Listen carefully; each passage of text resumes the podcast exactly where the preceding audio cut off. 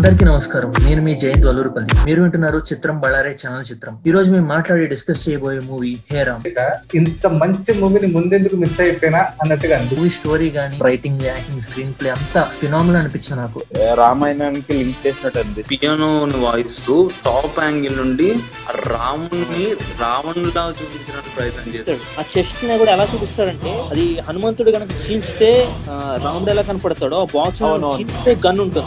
So ఆ టైంలోని కమలాసన్ ఒక మాట ఉంటుంది ఆ, ఏంటంటే వీడు నా తమ్ముడు ఈ పేరు భరత్. అని. సో అక్కడ రాముడు భరత్ అనే దీన్ని కూడా తీసుకున్నాడు అనమాట ఒక ఆమె ఒక చిన్న బాబుకి ఆమె భర్తిస్తూ ఉంటది. పాయింట్లో మళ్ళీ కమల్ హాసన్ మళ్ళీ పుడుతున్నాడు. నిజమైన మనిషిలాగా పుడుతున్నట్టు చూపించినట్టు. అతుల్ కుల్కర్ణి గారికి నేషనల్ అవార్డు వచ్చింది అనమాట బెస్ట్ సపోర్టింగ్ యాక్టర్కి ఇంకో రెండు నేషనల్ ఫిల్మ్ అవార్డ్స్ వచ్చాయి. ఒకటి కాస్ట్యూమ్లో ఇంకోటి బెస్ట్ విఎఫ్ఎక్స్లో వచ్చింది అనమాట అవార్డు.